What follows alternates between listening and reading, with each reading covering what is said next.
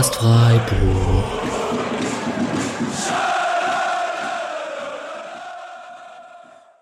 Dann hallo und herzlich willkommen zur einundneunzigsten Folge des Podcast Freiburg ähm, nach dem eins zu eins im Heimspiel gegen ersten F C Köln.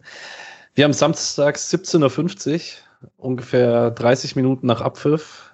Deswegen mal schauen, ob das heute etwas emotionaler wird als gewohnt.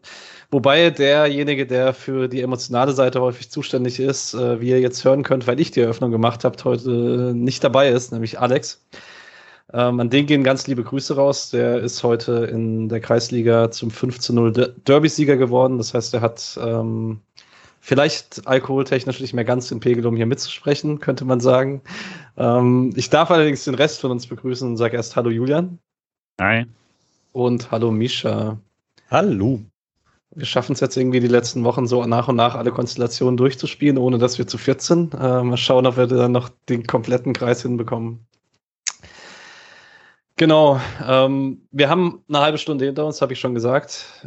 Ich fange jetzt einfach mal bei Julian an. Wie geht's dir emotional? Bist du schon runtergekommen oder noch irgendwie im Adrenalin?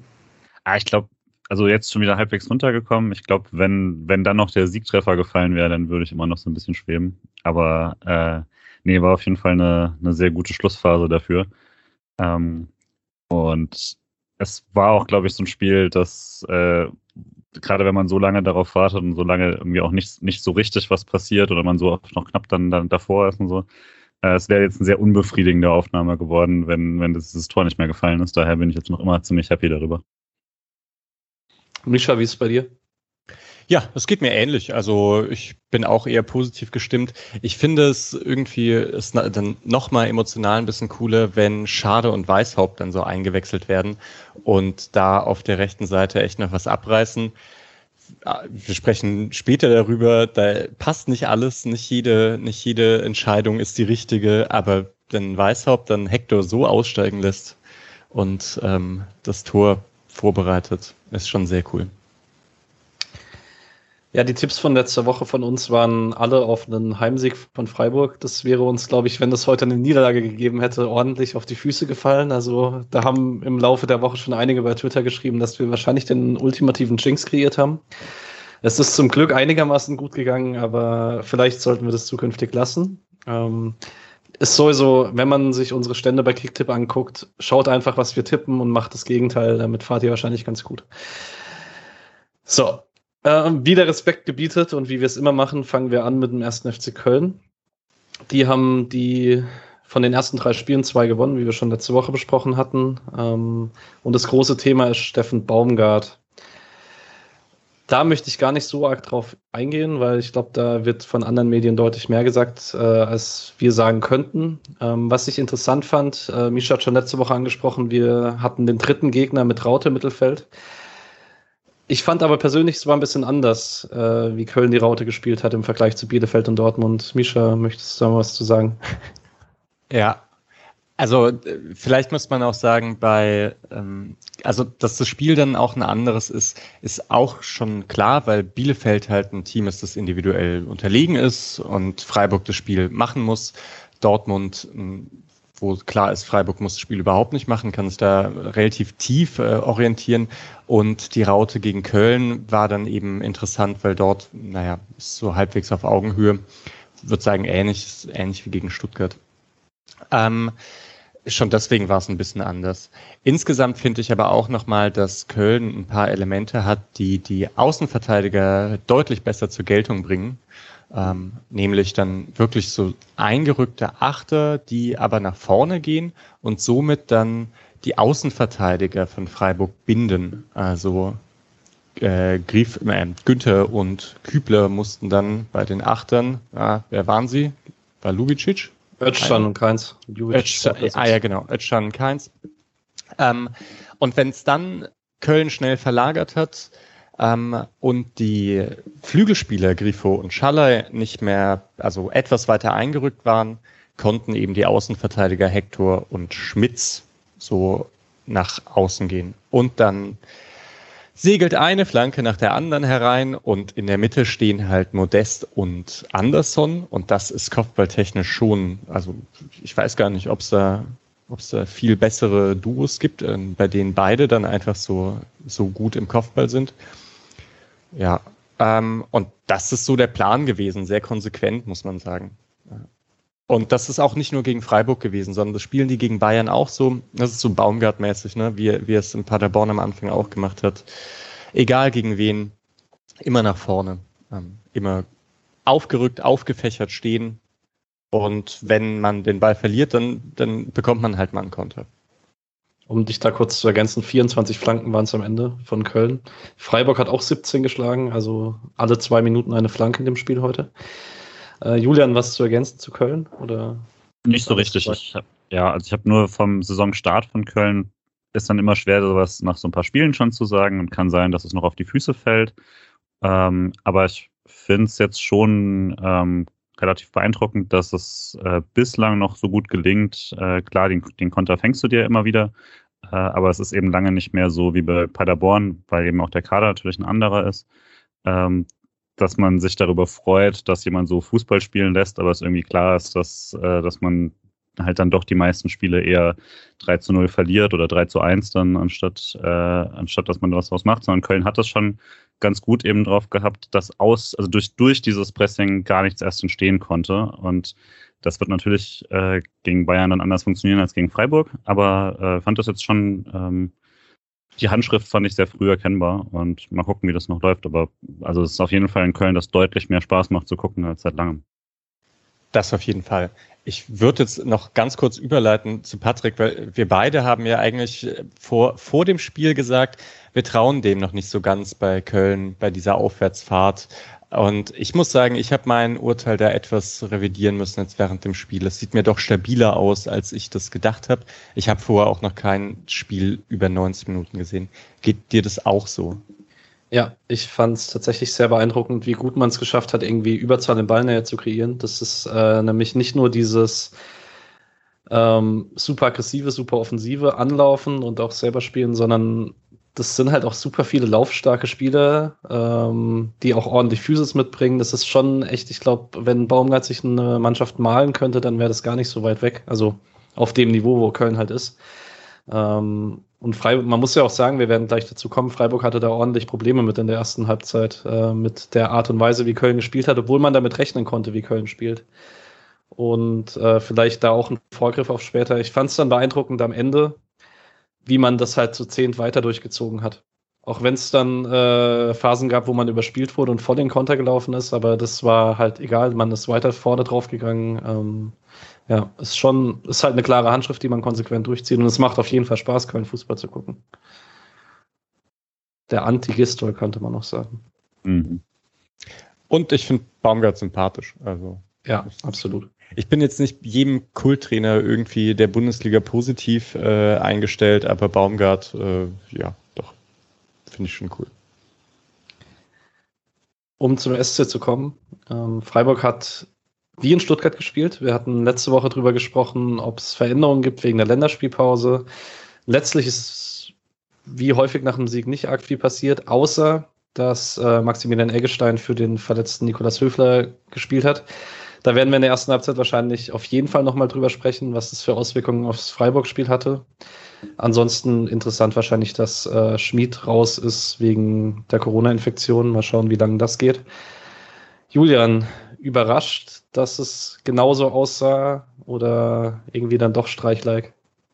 Es ist Streich-like, auf jeden Fall nicht zu wechseln, wenn es nicht nötig ist, wenn man eine gute Phase hat. Ähm Nach der Pressekonferenz bin ich schon davon ausgegangen, dass äh, doch ein bisschen was getauscht wird, weil der da schon noch relativ skeptisch klang über die äh, Spieler, die jetzt mit den Nationalmannschaften unterwegs waren. Wir müssen schauen, wie wir es machen. Das ist oft so ein Streichcode für wir werden was machen. Ähm, aber also von der Aufstellung selbst her fand ich das eine jetzt nicht unlogische Aufstellung oder so. Ich hatte nur eben zwischen den Zeilen was rausgelesen, was sie sich dann doch nicht für entschieden haben. Ähm, aber die Option eben Eggestein als eins zu eins Ersatz für Höfler und ansonsten bleibt man dabei, finde ich jetzt äh, vom, von der Freiburger Spielidee auf jeden Fall eine logische. War Eggestein ein eins zu eins Ersatz, Mischa? Ach so, für Höfler nicht, nee. Äh, dann war Keitel natürlich der tiefere Position, Eggestein höher. Ähm, und wenn Höfler spielt, ist er ja immer die tiefere Position. Finde ich jetzt aber nochmal interessant, vielleicht ganz kurz zur Rollenaufteilung bei Keitel. Ähm, Streich hat das ja in der P K nochmal gesagt, dass so Keitel, dass er Keitel, Haberer und Eggestein alle als eher offensiver als defensiver auf der sechs sieht. Das äh, hätte ich nicht gedacht. Ich hätte bei Keitel gesagt, das ist vielleicht eher flexibler. So.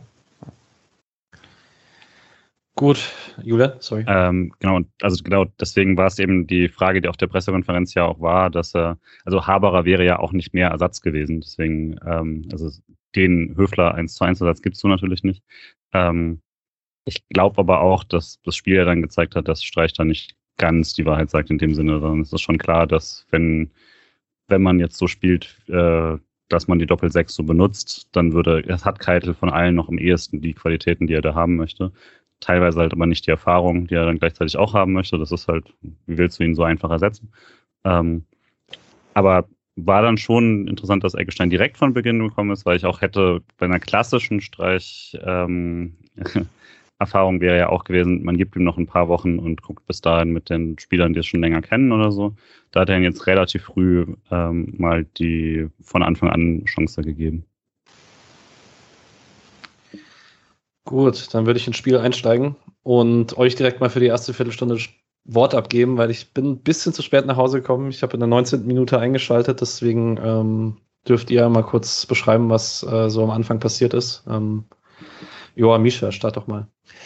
Ja, ich habe mal wieder unter der Rubrik null bis fünf ähm, geschrieben, intensives Spiel, und äh, der Sportclub hat halt gleich mal hochgepresst und hat da eigentlich auch ein, zwei ganz gute Ballgewinne gehabt. Also in der zweiten Minute schon der erste.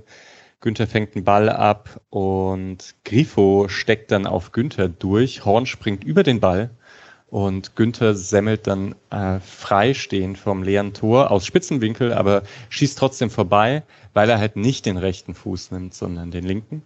War eh abseits, deswegen war es egal, aber das war schon ein bisschen hart. Ähm, ja, das war vielversprechend. In der vierten Minute gab es dann noch einen, einen Distanzschuss von Uth, den Flecken eigentlich hübsch pariert. Ja, ich weiß nicht, Julian, willst du noch was sagen oder was? Ja, ich meine generell am Anfang eigentlich sahen auch so die Balleroberungen richtig gut aus. Also das war teilweise auch, weil Köln noch so ein bisschen ähm, hektisch wirkte. Also es waren nicht alles irgendwie brillante Gegenpressing-Aktionen oder so, sondern teilweise waren das relativ unbedrängte Fehlpässe, aber der S C war da sehr präsent direkt am Anfang, hatte Günther hatte Balleroberungen, Grifo hatte Balleroberungen, alle relativ weit vorne, die dann auch relativ direkt ausgespielt wurden. Ähm, Jeong und Günther hatten diesen schönen Doppelpass auf der linken Seite, was auch so ein Ding ist, was Jeong letzte Saison nicht immer hatte, dass er äh, auch auf der linken Seite quasi die Leute so mitgenommen hat und die Stärken jeweils eingesetzt hat. Das war auch ganz gut. Da hat Günther dann den Ball hinters Tor geschlagen, äh, war aber eigentlich eine ganz gute Position. Ähm, und ich würde auch sagen, so nach den ersten fünf Minuten war ich eigentlich sehr, sehr positiv. Und gab dann auch in der ich glaub, siebten Minute noch die äh, beste Chance für den S C, eigentlich in der ganzen ersten Halbzeit, glaube ich. Ähm, als so ein halbwegs freiliegender Ball von Höhler erlaufen wird, den er theoretisch nicht bekommen sollte. Da, ich weiß nicht genau, welcher Kölner das war, Hector. Ob das dann Hector war. Ja.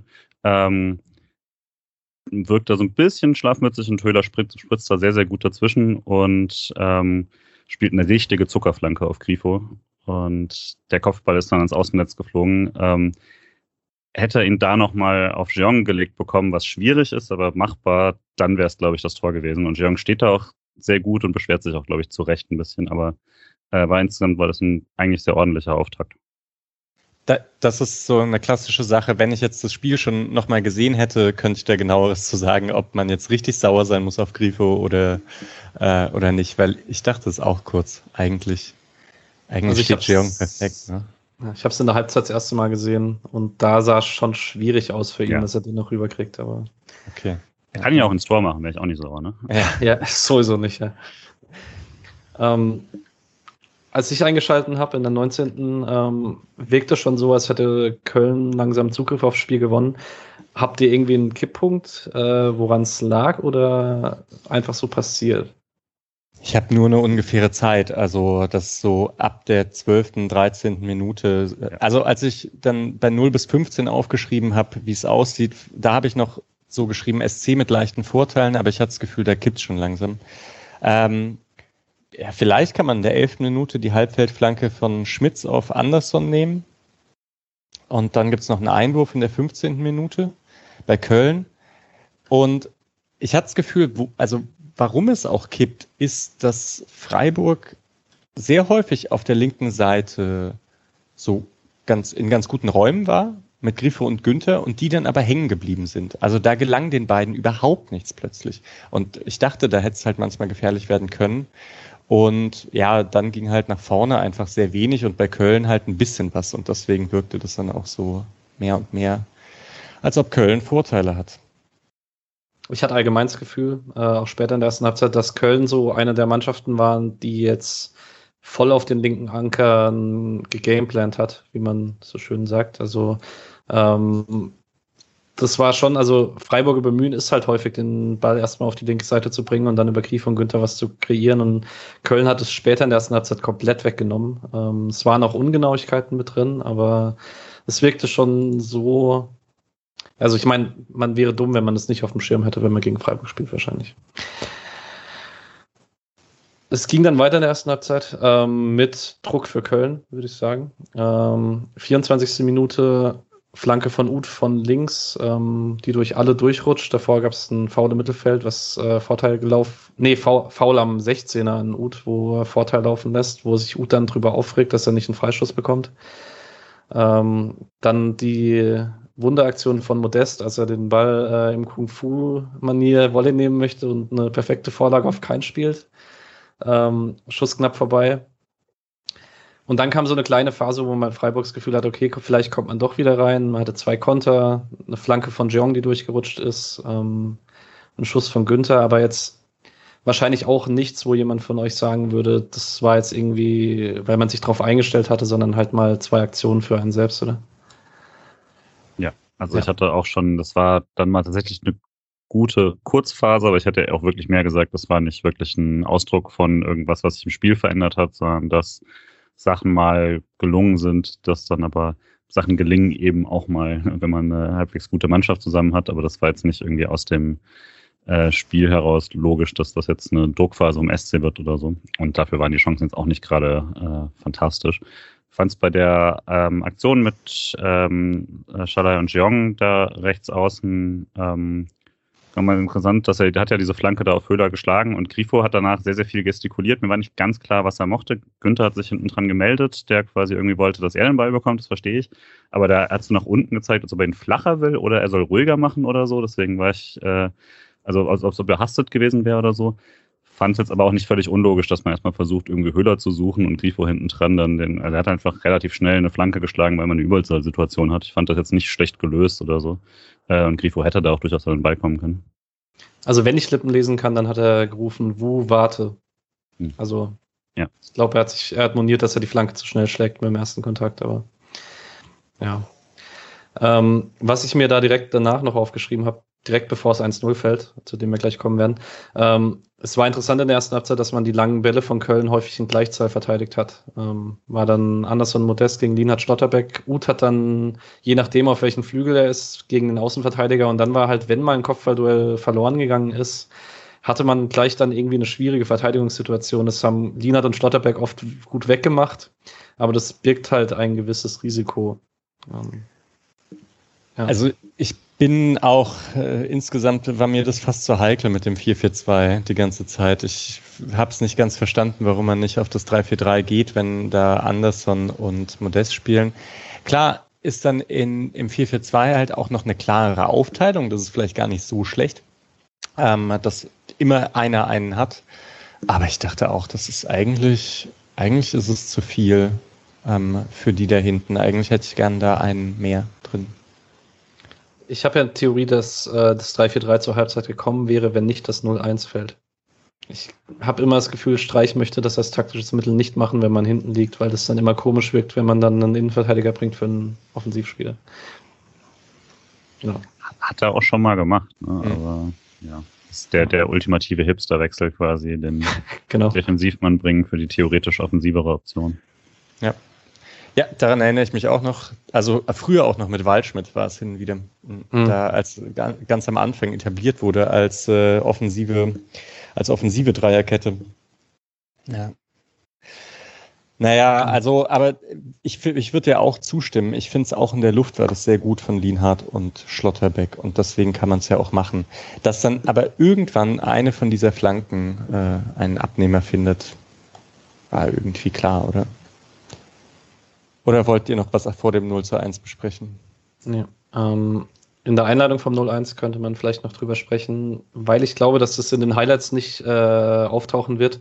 Günther und Grifo verlieren den Ball bei einem Doppelpass auf der linken Seite. Günther bleibt dann stehen, mhm. ähm, guckt dem allen zu, was passiert.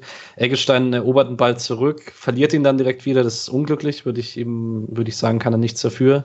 Ähm, und dann ist man halt in absoluter Unordnung. Grifo kriegt keinen Zugriff auf Schmitz. In der Mitte ist man auch nicht so ganz geordnet und dann muss man wahrscheinlich sagen, nach der Flanke ist es ein sehr, sehr guter Kopfball von Modest, den man kaum besser platzieren kann.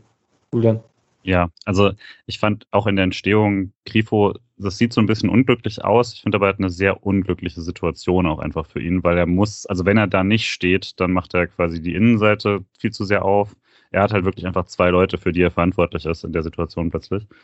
Ähm, und ja, ich weiß auch nicht. Also Ich, es fällt mir schwer, so Kübler einen richtigen Vorwurf zu machen ähm, gegen Modest. Gleichzeitig hatte ich natürlich so, schon so Köln-Flashbacks, wo äh, Kübler ähm, beim damaligen drei zwei, glaube ich, schon bei beiden Flanken, also wo, wo Höhler in der letzten Minute noch das Siegtor macht damals, äh, bei beiden Flanken irgendwie das Kopfballduell direkt davor verliert und so, das dann jeweils zum Gegentor führt.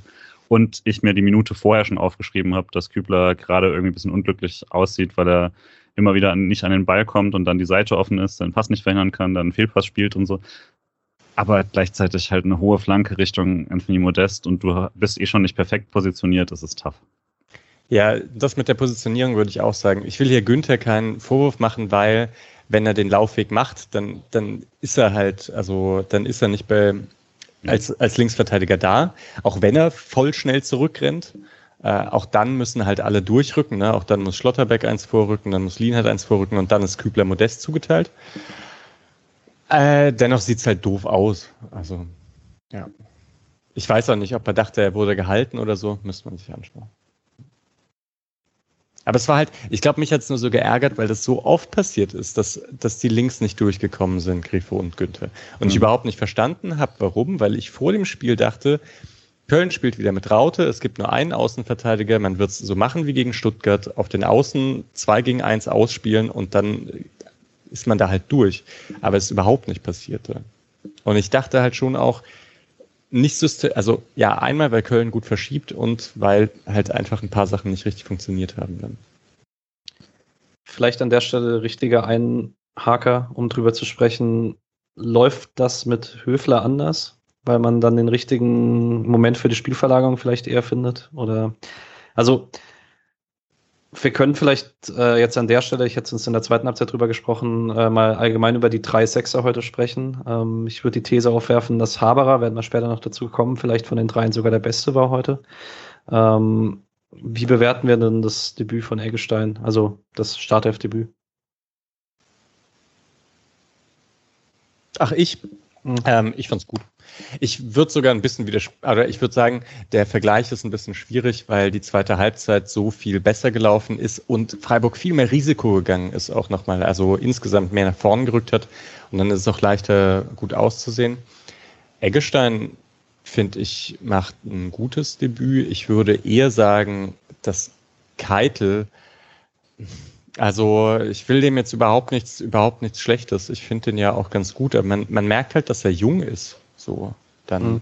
einfach manches, also entweder, was ich oft gesehen hatte in den letzten Spielen, war, dass er eine Top-Balleroberung hat und dann nach vorne geht und dann dort irgendwie den Ball im Dribbling verliert. Jetzt scheint er eher zu sagen, okay, er, er spielt halt sehr limitiert und macht dafür nicht so viele Fehler. Ähm, und das fand ich auch ganz gut. Aber mit Höfler hat man natürlich viel mehr Varianz, was den, was die Aufbausituation angeht. Dann lässt sich mal zurückfallen, dann bleibt er mal vorne stehen.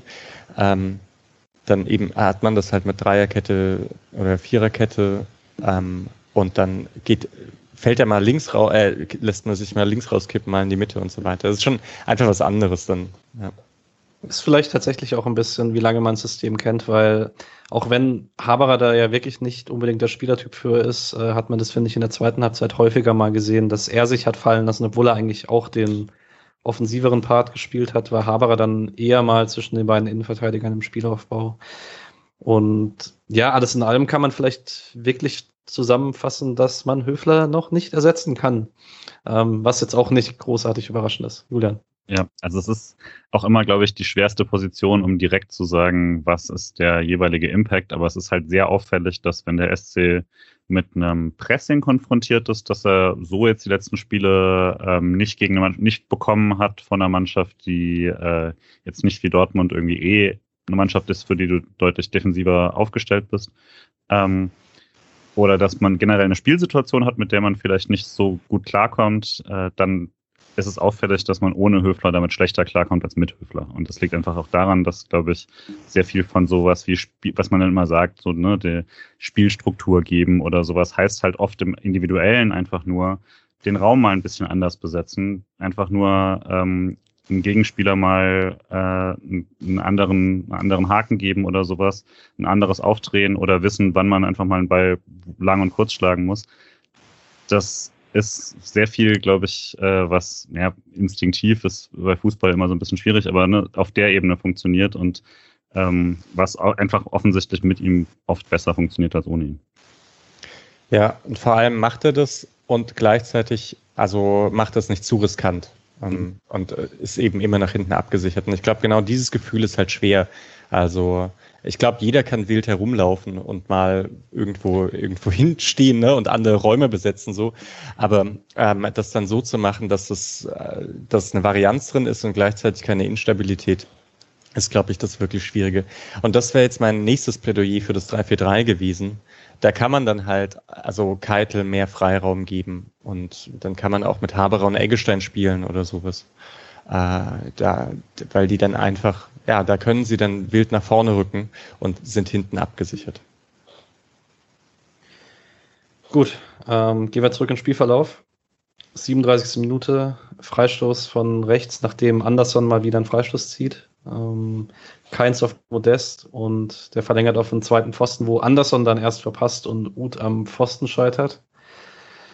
Und dann ist kurz vor der Halbzeit äh, Uth nochmal links durch und bleibt mit dem Querpass hängen. Und allgemein ging es in die Halbzeit mit einem eher, also für mich persönlich, weil ich hatte gar nichts von der guten Freiburger Phase gesehen. Mhm. Ich dachte mir, okay, zum Glück steht es nur null eins. Würdet ihr mitgehen? Ich finde null eins hat gepasst ungefähr. Also dafür, dass der S C am Anfang die Chancen hat liegen lassen, fand ich null eins okay. Aber klar. Kann natürlich, also wenn es null zwei steht, kann man auch nur sagen, boah, da ist man voll reingelaufen. Da hätte jetzt niemand gesagt, völlig unverdient. Also wäre Freiburg Stuttgart gewesen und Köln wäre Freiburg gewesen, dann hätte es vielleicht doch drei null gestanden. Also da, da geht es dann ja immer ein bisschen schnell, wenn es mal ein kleines Übergewicht gibt. Ja, aber würde ich auch sagen. Und ähm, vielleicht auch mit dem, es ist nicht schlecht, Köln, äh, wenn, wenn Köln Flanke um Flanke auf Anthony Modeste und Anderson bringt, aber es sind immer noch Flanken. Also, und das, die müssen halt auch mal kommen und da kommen auch einfach nicht alle. Ist auch normal. Start in die zweite Halbzeit. Wie angesprochen, kommt Haberer für Eggestein. Ähm, Streich mit vermutlich dem Wunsch nach ein bisschen mehr Stabilität oder vielleicht auch einfach ein bisschen mehr Systemgewandtheit, die Haberer mitbringt. Und Freiburg startet dann auch ganz gut. Ähm, vor allem, was vielleicht vor allen Dingen mit Nico Schlotterbeck zu tun hat. Ähm, neunundvierzigste Minute. Das erste Mal in der zweiten Halbzeit, das wird man dann noch viele Male sehen, wo Schlotterbeck äh, sehr aggressiv antribbelt. Ähm, man hat dann eine Kombi auf links mit Überzahl, wo Grifo dann nochmal Schlotterbeck anspielt. Der spielt auf Außen Günther frei. Und dann in der Mitte Jeong mit dem Kopfball, der ziemlich schwierig ist, würde ich sagen. Horn hält den äh, am langen Pfosten. Ich weiß, Mischa hat vorhin nach dem Spiel ähm, Nico Schlotterbeck gelobt, deswegen würde ich ihm da gerade mal das erste Wort geben, ähm, weil wir das vielleicht nicht dann bei jeder Aktion der zweiten Halbzeit sagen müssen, aber das ist schon eine Waffe, oder? Ja, ich, ich habe kein Problem damit, es bei jeder, bei jeder Aktion von Schlotterbeck nochmal zu sagen.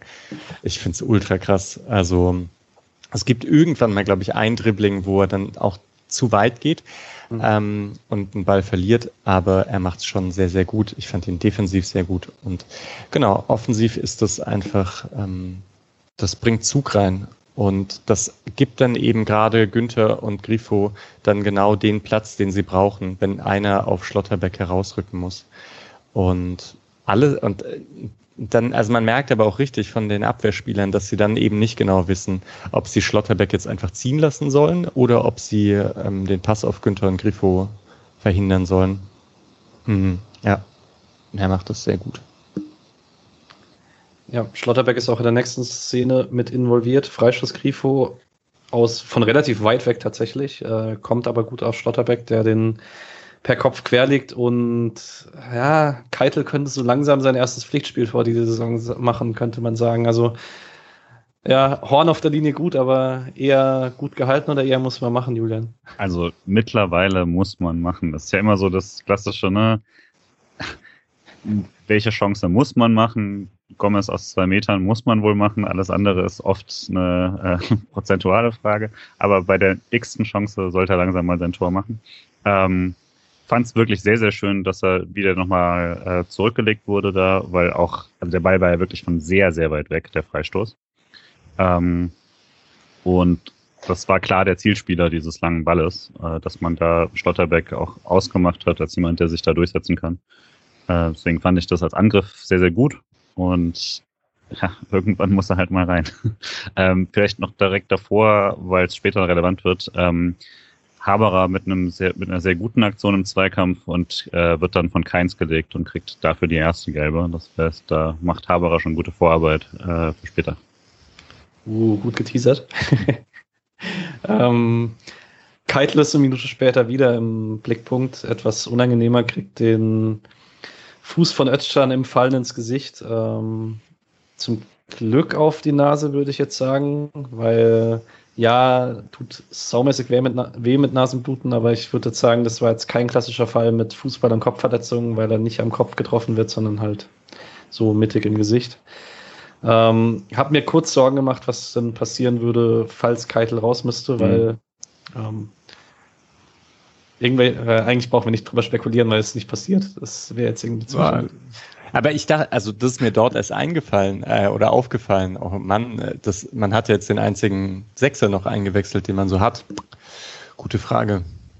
Bei Rückstand vielleicht Jeong. Ja, oder halt Lienhart wie letztes Jahr gegen Frankfurt. Hm. Weil ja, Innenverteidiger waren halt, genug auf der Bank. Ja. Man stellt dann direkt auf die Raute um oder sowas und zieht halt Haberer auf die, auf die Sechs und lässt dann da vorne irgendjemand anderen. Aber ja, ich dachte mir auch so fünf Minuten halt, nachdem man Eggestein quasi ausgewechselt hat, wäre das jetzt wirklich blödes Timing gewesen. Äh, hättet ihr jetzt irgendwie gesagt, dass, also hättet ihr gesagt, das hätte was, äh, hätte eine Karte geben müssen? Nein. Ich fand's also. tatsächlich später mal gelb für Özcan. Also es waren dann mhm. in der zweiten Halbzeit, glaube ich, drei Aktionen von ja, ihm. Das, das war dann irgendwann in der Summe mindestens gelb, aber in der Aktion war das ja. voll okay. Ich verstehe auch Streich, dass er sich drüber aufregt, wenn sein Spieler da drin äh, auf dem Feld blutet. Das ist dann halt okay. Aber ähm, alles okay. Vielleicht ähm, noch eine Sache, auch wieder ja. bei der P K von Streich. Da hat er nämlich gesagt, bei Keitel, dass es ihn im Spiel gegen Stuttgart so richtig erschüttert hätte bei dem Zweikampf. Und da hatte ich nicht ganz verstanden, ob es jetzt einfach darum geht, dass, dass Keitel da halt diesen, also bei diesem Zweikampf diesen Schlag abbekommen hat. Oder ob das wirklich eine leichte Gehirnerschütterung gab oder so. Aber da, ja, das war mal wieder so komischer Sprachgebrauch, bei dem ich mir dann einfach nicht sicher bin. Ähm, sechsundfünfzigste Schaller auf rechts durch, äh, Flanke, Czichos, wohl kein Handelfmeter, können wir drüber gehen. Ja, letzte Saison schon, ne? Letzte Saison wahrscheinlich schon, aber jetzt ohne Körperspannung irgendwie hinter dem Körper, also... Ja. Es, ich habe mich auch kurz in dem Sinne nur geärgert, dass ich dachte, den habe ich schon zehnmal so gegeben gesehen. Ich mhm. wollte ihn aber auch noch nie. Also ich finde, das ist einfach kein Elfmeter, war es noch nie für mich. Und äh, habe mich dann auch daran erinnert, dass genau der ja jetzt nicht mehr gepfiffen werden soll. Von daher habe ich mich dann auch nicht lange aufgeregt. Ich glaube, im Stadion wäre es in Kombination mit einigen Sachen, die schon passiert sind gek- und, und noch kommen werden, die mit T V-Bild alles nicht besonders dramatisch war, aber äh, mit Stadionblick wäre ich richtig ausgerastet. Ja, ähm, genau. dann äh, Mitte der zweiten Halbzeit so eine kurze Phase, wo man so dachte, okay, kriegt Köln jetzt doch wieder mehr Zugriff aufs Spiel. Ähm, erst rutscht eine Flanke zu Anderson, der drüber schießt oder an den Haarspitzen von Kübler hängen bleibt. Ich bin mir nicht ganz sicher. Sehr sicher Kübler. Wahrscheinlich Kübler, okay. Und ähm, aus dem Abschluss, dann den es gibt, äh, gibt es eine, einen Ballverlust im Mittelfeld. Und der Ball geht zu Kainz, der entweder direkt abschließen kann oder dann links rausschießen kann, äh, spielen kann zu Uth. Und er macht glücklicherweise nichts von beiden und verpasst die vier gegen drei Möglichkeit. Wenn das zwei null fällt, wahrscheinlich Entscheidung. Also, mhm. genau. Ich denke schon, ja. Ähm, Freiburg kommt dann besser rein wieder, ähm, ohne jetzt groß nennenswerte Chancen. fünfundsechzigste Günther aus fünfundzwanzig Metern, da hat er gegen Schalke letztes Jahr auch mal einen reingemacht aus genau der Position. Und äh, Sallai noch mit einem Chip auf Jeong, der mit dem Hinterkopf äh, in die Arme von Horn. Und dann gibt es in der zweiundsiebzigsten Doppelwechsel. Schade und Petersen für Jeong und Sallai. Und äh, Schade ist direkt voll drin. Möchte jemand von euch? Ich würde gerne anfangen eigentlich mit Jeong und ähm, Sallai und würde jetzt sagen, ja. bei Jeong und Höhler zumindest einfach super unglückliches Spiel. Also die waren ja einfach da komplett rausgenommen. Das kann man ja vielleicht jetzt auch äh, insgesamt nochmal bis zu dieser Situation so sagen, dass Freiburg ist nicht stabil ins letzte Drittel gekommen. Ähm, häufig kommt man ja einfach sehr gut dahin und hat dann Probleme vielleicht von dort aus zu Abschlüssen zu kommen. Und dieses Mal gar nichts. Also das, das ist schon irgendwie, ich, deswegen weiß ich jetzt auch überhaupt nicht, wie man da mit ähm, Jeong und Höhler, wie man die da bewerten soll. Ich fand auch, also auch bei Günther hatte ich wirklich sehr, sehr oft so das, okay, das ist jetzt die zweitbeste Option, die du hattest oder die drittbeste oder sowas. Es war wirklich ganz oft einfach die leicht falsche Entscheidung an dem, äh, einfach schon von der Entscheidungsfindung, und wenn sie dann die richtige war, dann kamen die Pässe oft irgendwie nicht so genau, und wenn man mit dem reinen Freiburg-Blick drauf schaut, dann vergisst man oft, dass dazu oft eine Verteidigung gehört, die irgendwie den entsprechenden Räumen auch eng machen oder die es manchmal schwer machen, aber es wirkte auch oft einfach, als ob äh, heute technische Ungenauigkeiten dabei waren bei vielen Sachen, die ich sonst so nicht gewohnt bin, gerade auf der linken Seite, und das macht es dann wirklich auch schwer, den Sturm zu beurteilen, die nicht viele Bälle bekommen haben. Ich kann mich auch nicht daran erinnern, dass jetzt Höhler zum Beispiel viele Bälle verloren hätte oder sowas, was man ja oft dann so als Kritikpunkt macht. Er holt viel raus, aber kriegt dann, verliert halt ein bisschen zu viel. Ich habe da bei beiden eigentlich nicht groß was, nicht was groß was stehen, sondern es war einfach ähm, sehr oft, dass vorher schon alles veräppt ist und ich dann auch nicht so richtig sagen kann, was man da hätte besser machen sollen. Vorne drin. Es ist auch statistisch einfach ganz, ganz wenig bei denen hier. Höhler neun von vierzehn Pässen, aber sonst gibt es da nichts. Ähm, Jeong hat immerhin zwei Schüsse, ein versuchtes Dribbling und neun von zwölf Pässen, aber da, ja, einfach zu wenig. Also nicht von denen, sondern dass äh, einfach zu wenig bei denen angekommen ist. Ja. ja. Ah ja, und jetzt Schade, ne? Schade, und, genau. Und äh, erste, ja, erste Aktion, Schade. Rechts außen äh, erstmal schön Turbo eingeschaltet, an Hector vorbei, Ecke rausgeholt. Äh, zweite Aktion, Schade. Ähm, Kainz stochert ein bisschen nach gegen Kübler. Schade schubbt ihn, äh, schubbt ihn weg, äh, äh, schiebt ihn weg. Kainz, ich weiß gar nicht, ob das Nachstochern gegen Kübler schon für Gelbrot gereicht hätte. Ich glaube nicht. Wahrscheinlich erst die äh, kleine Rudelbildung danach. Und ja, Osmas zieht für beide Gelb. Ich, es, Kann es sein, dass Schade irgendwie jetzt bei jedem Pflichtspiel, in dem er eingewechselt wurde, Gelb bekommen hat? Also er ist auf jeden Fall gleich voll on fire, wenn er reinkommt, das ja. kann man so sagen. Auf jeden Fall. Ähm, und provoziert Gelbrot in der Situation. Ähm. Und ich würde aber sagen, also ich verstehe Schiedsrichter, die da einfach die Karte für Kainz stecken lassen und für beide dann die stecken lassen, weil sie, weil sie auf dem Schirm haben, der hat Gelb. Es ist eigentlich viel zu wenig, um Gelbrot zu geben, finde ich. So. Ja. Fand es auch. Ich glaube tatsächlich, dass, dass Schade ihm so ein bisschen dann die äh, Hand gezwungen hat und dass Osmas da nicht souverän genug war, ähm, das dann irgendwie anders zu lösen.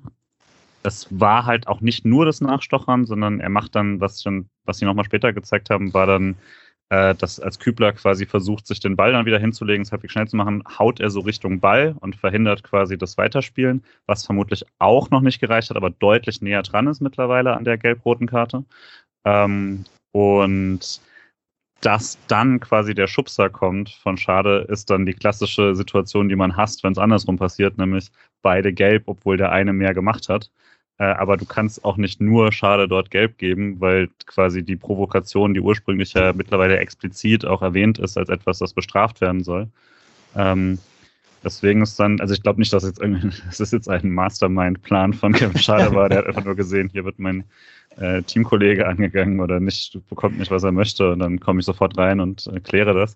Aber, aber es hat, glaube ich, exakt dazu geführt. Also die gelbe für beide war dann die Option, für die sich entschieden hätte, und ich glaube, sonst hätte Osmars einfach gesagt, ja komm, letzte Ermahnung und wir machen weiter. Ähm, daher auf jeden Fall so ein bisschen unglücklich für Köln. Würde aber auch nicht sagen, dass es jetzt irgendwie eine krasse Fehlentscheidung war oder so, weil also gerade dieses Nachschlagen nach dem Ball war dann halt auch einfach dumm, wenn man schon gelb hat. Dann hat man einfach sofort die Hände hochzunehmen und zu sagen, ich das Nachtreten hier, ich, hab, äh, ich bin fertig, ich habe nichts mehr damit zu tun, und das war auch ein bisschen dumm. Ja, da hast du recht. Und, aber trotzdem kann ich mir einfach nicht vorstellen, dass Gräfe, Aytekin nee. äh, da, dafür dann irgendwie Gelb-Rot geben. Ja, ja ähm, direkte Folge von der gelb-roten Karte, Freiburg in Überzahl, ja, brillant, Patrick, sehr gut, ähm, gut erkannt. Ähm, nee, was zu erkennen war, ähm, Freiburg war schon davor in der zweiten Halbzeit sehr bemüht, über links zu spielen. Köln hat dann auch dahin geschoben. Man hat es aber nicht wirklich geschafft, das Spiel dann zu verlagern, weil dann häufiger Räume waren auf rechts. Es war in Überzahl anders, weil die Diagonalbälle auch einfacher waren. Ja.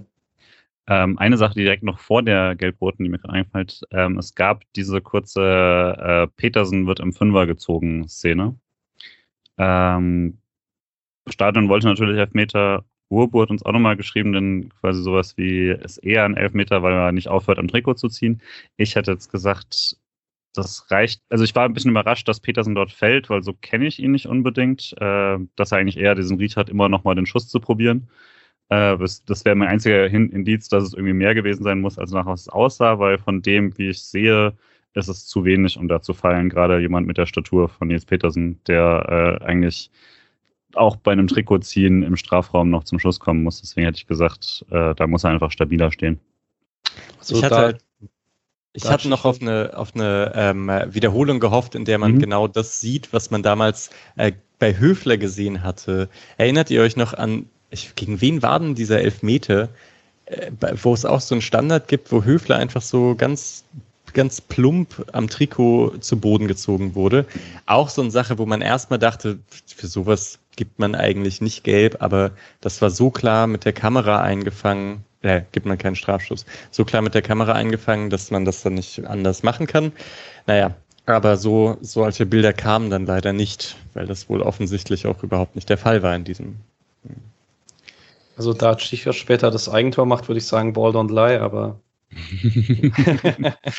ja, naja. Also ich weiß nicht, es kann ja wirklich sein, dass es diese Kameraeinstellung noch gegeben hätte, es ging relativ schnell weiter, aber ich dachte dann auch, okay, auf, so wie es jetzt aussah, wird es nicht mehr, selbst wenn da noch irgendwas gewesen wäre, wäre es auf keinen Fall mehr so deutlich gewesen, dass man es umgedreht hätte von der Entscheidung, die bereits stand, von daher denke ich, muss man da jetzt auch nicht sich zu viel beschweren. Nochmal, wäre ich auf Nord gestanden, hätte ich das eindeutig anders gesehen, aber so, glaube ich, passt das ungefähr. Ja, ähm es sind dann ein bisschen die Schade-Minuten. Äh, in der achtundsiebzigsten Ähm, geht der Ball auf links, wo Schade nach einem Standard, glaube ich, mal äh, so hingerückt war. Ähm, und nimmt dann sofort Fahrt auf, geht mit Zug bis zum Strafraum, schießt aus achtzehn Metern wirklich knapp vorbei. Ich glaube nicht, dass Horn den hat, wenn er unten links einfährt. Ähm, Mischa guckt ein bisschen skeptisch, ich weiß nicht. Nee, nee, ähm, also ich, ich gucke skeptisch wegen dem Standard. Ich glaube, äh, Günther hatte vorher irgendwie dann so, so gedribbelt. Ähm, doch, ich kann mir auch gut vorstellen, dass der reingeht. Ich fand's nicht, ich fand's nicht schlecht, den Schuss. Allerdings sieht man in der Wiederholung dann, dass da viele Kölner eingerückt waren, auf der rechten Seite echt Platz war. Ich glaube, den hätte er rüberspielen können. Ja. Nicht da, müssen, aber können. Ja. Nicht, nicht, wie, nicht wie letztes Mal ähm, mit Demirović. Genau, richtig. Ähm, eben jener Demirović kommt in der zweiundachtzigsten für Lukas Höfler. Ähm, hat aber keinen direkten Impact, muss man sagen. Ähm, stattdessen hat man da so ein bisschen das Gefühl, Köln kriegt wieder Kontrolle. Da muss man, glaube ich, sagen, das waren die zehn Minuten, wo ich mir dachte, what the fuck ist Ellyes Skhiri für ein guter Sechser? Mhm. Weil ähm, Köln hat es dann echt mutig gemacht und konnte das nur machen, weil er halt einfach super viel abgeräumt hat, ähm, was so an Gegenangriffen von Freiburg gelaufen wäre. Und ähm, direkt bevor wir zur Einwechslung des äh, Game Changers heute vielleicht kommen, ähm, Fehlpass Lienhart. Duda geht von links Richtung Strafraum und Schlotterbeck klärt es. Ähm, jetzt, äh, ich frage jetzt nicht Mischa, sondern ich frage Julian. Äh, ist es so gut verteidigt oder ist es so schlecht gemacht vom Angreifer? Boah, dieses zu fragen, ne? Ähm, gut verteidigt, ich weiß es nicht. Also doch, das war ganz klar, das war das so krass einfach mit seinen langen fand, Beinen. Äh. Ja, also ich fand es auf jeden Fall, nee, ich würde jetzt individuell auf jeden Fall sehr gut verteidigt. Ähm, würde trotzdem sagen, dass man es als Angreifer so lösen muss, dass er, dass er, egal was er macht, nicht die Option hat, das zu verteidigen. Äh, ich glaube, dass man ihm die Möglichkeit gegeben hat, war der Fehler, aber wie Schlotterbeck es dann löst, äh, war, war großartig. Ja. ja, das war's. Direkt nach der Situation hat man schon gesehen, dass Kübler an der rechten äh, Außenbahn einen Wechsel anfordert. Ähm, da reagiert Streich auch darauf und äh, bringt Noah Weißhaupt. Ähm, was jetzt mal unabhängig, wir sprechen gleich noch über das eins eins, aber die letzten sechs, sieben Minuten war das sehr, sehr witzig mit der rechten Seite Weißhaupt, Schade, die irgendwie beide halt Rechtsverteidiger waren, wenn der andere offensiv war. Und es sah schon sehr, sehr wild aus. Also ich glaube, das war auch das, was Mischa am Anfang vielleicht ansprechen wollte, mit man trifft nicht immer die richtigen Entscheidungen. Ja, ja, das würde ich auf jeden Fall sagen, obwohl ich das auch ein bisschen mit dem, also mit dem Ball meinte, dass sie da nicht immer die richtigen Entscheidungen treffen. Ähm, grundsätzlich hat meistens einer die Rechtsverteidigerposition gehalten. Ich fand es erstmal nur überhaupt lustig, dass ähm, dass Weißhaupt als Rechtsverteidiger eingewechselt wird. Es war ja immer so ein bisschen die Frage, ob er bei einer Dreierkette mal Schienenspieler sein kann oder vielleicht linker Flügel. Und dann wird er eingewechselt als Rechtsverteidiger. Und ja, das war natürlich äh, komisch. Ich finde halt, bei, bei Schade ist es eigentlich noch krasser mit dem, dass er dann hin und wieder die falsche Entscheidung trifft. Also Er, er sprintet den Ball super gut und dann haut er da irgendwie so eine Flanke rein, wo ich denke, ah, da kannst du noch irgendwie reingehen. Genauso mit dem, ähm, mit dem Schuss, bei dem ich denke, vielleicht hättest du ihn eben rüberlegen können, noch einen Haken machen oder sowas. Da fehlt ihm dann etwas die Ruhe. Ähm, aber ist halt trotzdem voll in Ordnung. Also gerade wenn man dann in Überzahl ist, hat man ja so viele Aktionen noch, dass es nicht schlimm ist, wenn da ein-, zweimal nicht funktionieren. Äh, Gelix auf Twitter hatte das ja auch quasi direkt nochmal gesagt mit nicht immer die richtigen Entscheidungen. Ich würde auch grundsätzlich immer mitgehen. Würde aber tatsächlich sagen, bei einem Spiel, das so gelaufen ist wie heute, habe ich mich einfach sehr gefreut darüber, dass jemand tatsächlich dann diesen Lauf und diesen Schuss nimmt, wie Schade es gemacht hat. Ähm, auch wenn's, wenn es dann möglicherweise nochmal den besseren Pass gegeben hätte. Aber ich fand eben, wenn es so eine fünfzig fünfzig Entscheidung ist, ob du jetzt schießt oder passt, dann war das so ein Spiel, wo ich dachte, jetzt nach dem Lauf darfst du auch einfach mal schießen. Ähm, und ja, also ich fand auch einfach, das hat sehr, sehr, sehr viel Spaß gemacht, mal wieder so zwei Jungs zuzuschauen, die, also dieses unbekümmert wird ja in so Sportjournalismus gerne komplett totgetreten, aber das würde ich sagen, hat sehr, sehr gut gepasst in diesem Spiel und auch die letzten Spiele bei Schade schon. Einfach diese, nachdem man sehr, sehr lange ein Spiel gesehen hat, das dann doch im, im gerade im Dribbling irgendwie oft frustrierend wurde oder dass man dann doch ein bisschen immer zu viel äh, Sorge hatte, dann doch nochmal den Fehler zu machen oder so. Fand ich sehr, sehr schön, dass, dass dann äh, diese Angriffe da gerollt sind über rechts, die einfach dann waren, okay, wenn ich jetzt noch zwei Leute vor mir habe, dann laufe ich einfach rechts dran vorbei oder so. Ähm, und haben daraus ja wirklich gute Chancen kreiert. Also hast du ja auch gesagt. Und genau, deswegen hat, hat sehr, sehr viel Spaß gemacht, als die beiden dann zusammen da auf der rechten Seite waren. Und, deswegen ein einziges, man hat ja dann auch nicht mehr im klassischen vier vier zwei gespielt oder so, sondern dann war es ja wirklich so, dass man eigentlich hinten den Dreieraufbau gemacht hat ähm, und einfach beide nach rechts vorne geschickt hat. Dann ist, je nachdem, ist Haberer zurückgefallen oder sowas, aber es war schon klar, dass, also ich weiß nicht, ob das von einer taktischen Anweisung tatsächlich war oder ob es einfach die Spielintelligenz von allen auf dem Platz war, aber es war dann sehr klar, dass man, äh, wir sichern ab und ihr macht dann mal, äh, durchaus gut funktioniert hat. Hatte ein bisschen was von rechter Läufer und rechts außen aus den fünfziger Jahren. So zwei, zwei Spieler wow. Auf rechts, einfach beide. Ich, ich fand, also wegen dem Unbekümmerten finde ich nochmal, ich finde es halt, das ist nicht so typisch für Streich, muss man ja jetzt echt mal sagen. Ne? Also wenn der Spieler integriert, dann meistens so, dass die erstmal ihre defensive Aufgabe erfüllen sollen und dass man dann erstmal sieht, wie die sauber verschieben, nach links und nach rechts gehen und dann ihre ein, zwei Aktionen im Spiel haben. Beispielsweise ja auch bei Waldschmidt oder so, ne? Sehr dosiert irgendwie eingesetzt und dann halt so sehr sauber, da wirkte das alles immer, wie die, wie die Leute integriert werden und man kann sich immer sicher sein, verheizt werden die nicht. Ähm, und jetzt hat man halt wirklich diese, diese jungen Spieler, wo, also wo man in der ersten Situation noch sieht, die sind einfach äh, roh so, ja, in, in ihrer Entwicklung noch sehr am Anfang. Und das, finde ich, macht schon Spaß. Ja.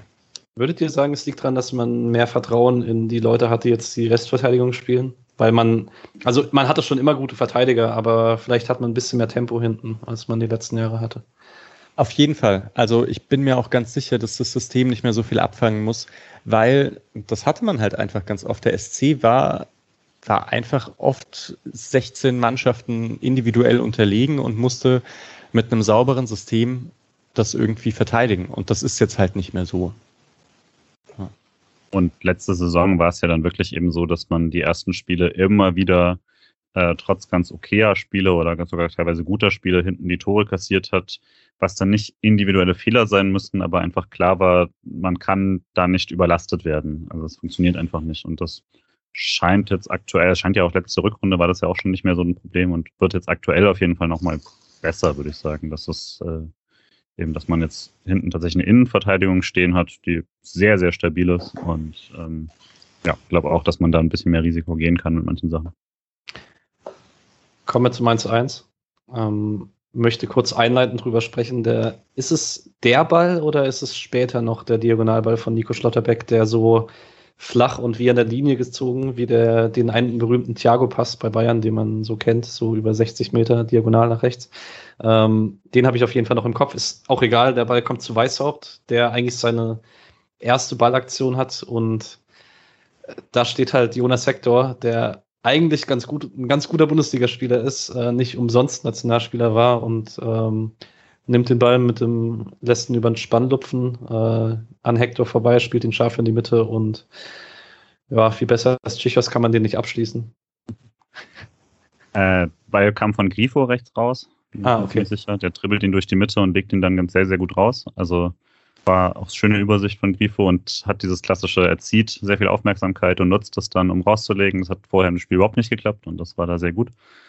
Und äh, weil ich es dann direkt, weil es mir eingefallen ist, tatsächlich ist das jetzt das zweite Eigentor von Czichos äh, gegen, gegen Freiburg im Dreisamstadion. Äh, letztes Mal war er nur bei der Niederlage eins zu zwei. Ähm, Hat, hat offensichtlich einen Torriecher im Dreisamstadion äh, für die gute Seite.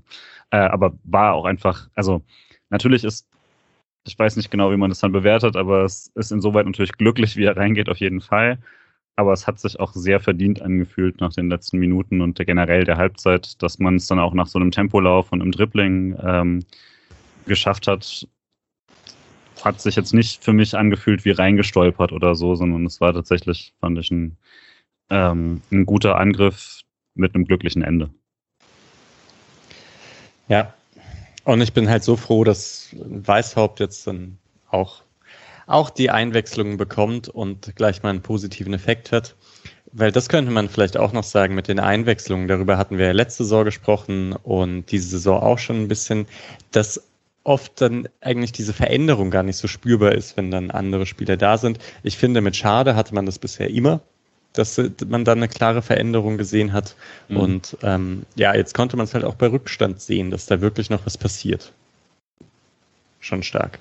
Ja, Weißhaupt ist einfach ein cooler Spieler. Da bin ich halt richtig gespannt, wie sich das entwickelt. Mhm. Ja, auf jeden Fall.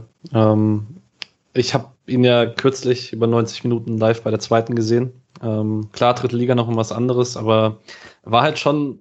War sehr cool, dass es so die ersten Bundesliga-Minuten sind und er einfach genau das Gleiche macht, was er bei der zweiten auch macht, nämlich Ball bekommen und zwar egal wo auf dem Feld und erstmal ins Dribbling gehen. Ähm, das, ähm, sowas hat man nicht so häufig in Freiburg, das stimmt auf jeden Fall. Ja, wir hatten dann noch vier Minuten Nachspielzeit und zwei Chancen für Freiburg. Ähm, die, ich, ich bin mir nicht sicher, welche von beiden größer ist. Ähm, die erste ist ein Durchbruch von Günther über links. Ähm, nee, Schlotterbeck über links. Entschuldigung, Schlotterbeck über links, der Ball in Mitte flankt. Horn mit dem ersten halben Fehler heute. Faust den Ball vor den Strafraum. Zweiter. Horn hat in der Anfangsphase ah, stimmt, über den Ball sorry. getreten. Beim Abseits. Ja, zählt genau. er nicht. Ne? Ja. Richtig, zählt nicht.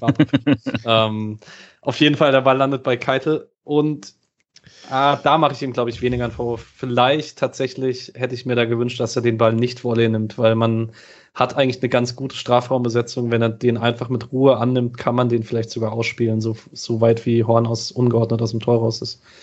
Ähm, ja. Gleiches Argument wie vorhin äh, von Julian. Er hat jetzt auch echt schon viele zweite Bälle irgendwie. Denn, ja. Ist aber einfach ist, rein. Ja. So. Der nächste ist dann von Petersen, oder? Ja. Diese äh, Halbfeld-Flanke von Haberer. Das war auch ein cooles Ding irgendwie, fand ich. Und das wäre recht typisch Petersen gewesen. Manchmal fragt man sich, also weil Streich ja immer sagt, dass Petersen einfach technisch so unfassbar gut ist. Und manchmal wirkt es für mich auch ein bisschen übertrieben, aber er meint halt genau diese Situation, ne? Dass mhm. er dann irgendwie im Rückwärtsfallen seitlich noch ähm, den Ball abschließt, weil das war schon unglaublich schwer, mhm. den überhaupt so in Richtung Tor zu bringen. Und ja, leider drüber. Das wäre auch cool gewesen. Ich glaube, das wäre abgepfiffen worden. Also, ähm, weil man hat einen Pfiff gehört und es war davor so ein fünfzig fünfzig Zweikampf im Mittelfeld. Ich kann mir vorstellen, dass der Schiedsrichter abpfeift, aber hm. ja.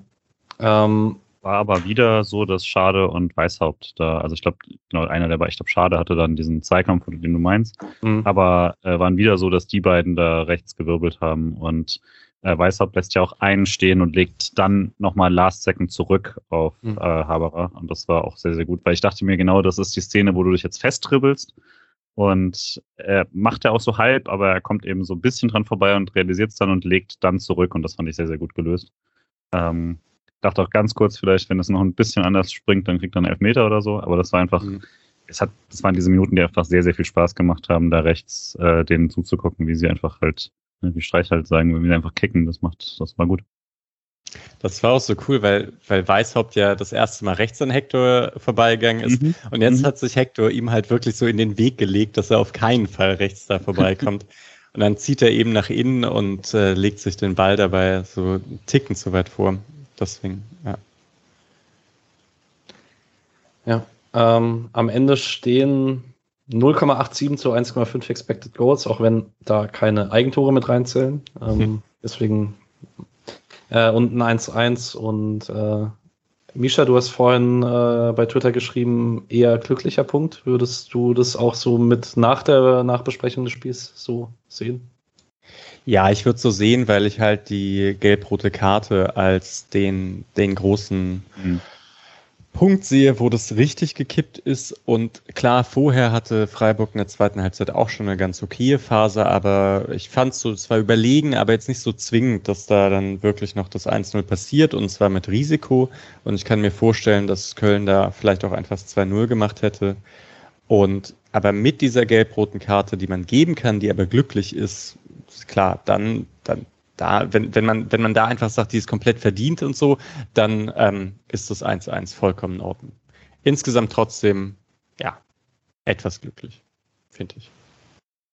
Julian, was zu ja. ergänzen oder passt so? Nee, also grundsätzlich nur, ähm, denke ich, mit der zweiten Halbzeit hat man sich in eine Position gebracht, wo man diesen Punkt holen kann und sogar drei, wenn's, äh, wenn man dann das Ende noch ein bisschen effektiver ausspielt, äh, was dann auf jeden Fall sehr, sehr glücklich gewesen wäre vom ganzen Spiel her. Aber man hatte sich halt eine Position gebracht, die ich nach der ersten Halbzeit schon ein bisschen Fantasie gebraucht habe, um es nochmal zu sehen. Ähm, von daher denke ich, zufrieden sein kann man schon und dass man jetzt immer noch ungeschlagen ist, ist auf jeden Fall sehr ordentlich. Ähm, und Ich denke, das war auch ein Spiel, wo man danach sagen muss, das ist kein Köln, wie man es kannte aus den letzten Saisons. Dementsprechend ist das jetzt kein Unentschieden gegen äh, Köln unter Gistol, sondern wirklich ein Unentschieden gegen sehr ordentlich spielenden Gegner. Ähm, ja, ansonsten, ich weiß nicht, fand es äh, wieder einfach, selbst wenn es nur vom Fernseher war, angenehm, dass äh, im Dreisamstadion ein bisschen was los war. Gerade am Anfang klang das richtig, richtig gut. Ähm, und, und am Ende? Ja, und am Ende eben sowieso. Äh, Sind da Organisierte gerade dabei? Weil da war ein Trommel, oder? Sozusagen, das Trommeln gibt es immer quasi. Äh, gibt auf jeden Fall auch äh, Fans, die halt immer da sind. Es sind aktuell die, die Ultras sind nicht als Organisierte dort, sondern äh, dann als Einzelpersonen. Ich ähm, denke, das bleibt auch so, bis man quasi wieder, also auch allein schon, weil es gar nicht erlaubt wäre, sozusagen sich so hinzustellen, wie äh, die meisten Ultragruppen das ja dann doch, doch tun wollen. Ähm, gab da ja auch nochmal eine Erklärung zu, dass sie auch aktuell, solange die ganzen Regelungen so sind, wollen sie nicht als Gruppe ins Stadion, sondern dann eben nur als Einzelpersonen, wenn. Ähm, würde auch sagen, man merkt das dann durchaus, wenn das Spiel nicht so gut läuft. Also so Anfang der zweiten Halbzeit war es auf einmal sehr, sehr still. Ähm, und das ist auch nicht ein Vorwurf an irgendwen, der im Stadion ist, sondern das sind dann so Sachen, da wäre, das ist dann klassischerweise, wenn eben ähm, wenn, wenn Ultragruppierungen halt durchsingen und ähm, so ein bisschen Stimmung am Leben erhalten. Ähm, aber denke gerade, dass am Ende, das war dann nochmal so eine, eine Druckphase, wo man es auch teilweise wirklich gemerkt hat, wie das aufs Spiel überschwappt. Das ist ja immer so eine Sache, ähm, Schlotterbeck hatte so einen Ball nach irgendeiner Eroberung nochmal in der neunzigsten und äh, das ganze Stadion fängt, diese, fängt an, nochmal dieses, äh, nochmal laut zu werden und zu klatschen und äh, das ist dann eine Situation, wo Spieler den Ball nach vorne schlagen oder irgendwie versuchen, das, das offensiv zu lösen, anstatt es nochmal sicherer zu lösen. Das muss nicht immer im Sinne des Trainers sein, das muss nicht immer die beste Option sein, aber man merkt einfach, dass es einen Unterschied macht. Ähm, Und ja, ansonsten, äh, mein kleiner Cousin Leo war heute zum ersten Mal im Stadion überhaupt. Und äh, das würde ich sagen, war ein sehr schönes, ähm, sehr schönes erstes Spiel dafür, dass man äh, ein Tor in den Schlussminuten bekommt. Äh, ich glaube, genau, gegen gerade da gewesen. Ähm, und dann nochmal kurz vor Schluss quasi das erste Dreisamstadion-Spiel mitzunehmen, ist ja eine sehr schöne, schöne Gelegenheit. Daher schöne Grüße. Und, Einmal. Äh, Weißhaupt ja. Im Dreisamstadion geschrieben. Ja, das hat, hat, ich meine, hat, hat man vorher, hat man früher auch schon mal. Jetzt darf er das auch nochmal. Nur ein anderer Weißhaupt.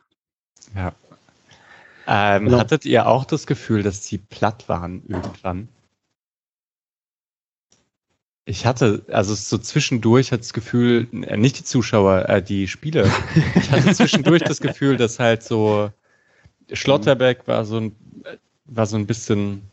Musst du ein bisschen durchpusten und einige andere auch. Und eigentlich genau das, was du gesagt hast, dass dann am Ende nochmal schon ein bisschen eine Druckphase war, aber die haben dann recht langsam gespielt, nach vorne gespielt, sind nicht immer gleich nach vorne gerannt. Ähm, und das kam mir aber nicht nur so vor, weil sie nicht kopflos sein wollen, sondern, ja, ja. Ähm, sondern weil sie nicht mehr so richtig konnten. Hat jemand sonst noch irgendeinen Einzelspieler, den er rausheben möchte? Also ich denke, wir haben eigentlich über fast alle gesprochen. Ähm, Deswegen, ich brauche von euch noch einen Spieler des Spiels. Julian. Schlotterbeck. Ah, Isha. Ja, das ist, das ist, Sorry. Ist halt langweilig, Sorry. Jede Woche quasi das Gleiche zu sagen. Es, also der, der, denke, der, der Match-Winner ist Weißhaupt und der Spieler des Spiels ist Schlotterbeck. Ah, ja, ja. Ja, ihr habt recht.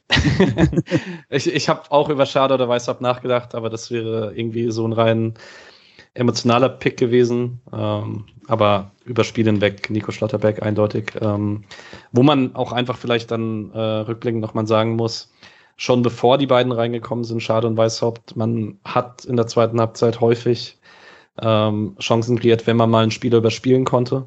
Und dass man das halt mit einem Innenverteidiger machen kann, ist schon eine ziemlich gute Qualität.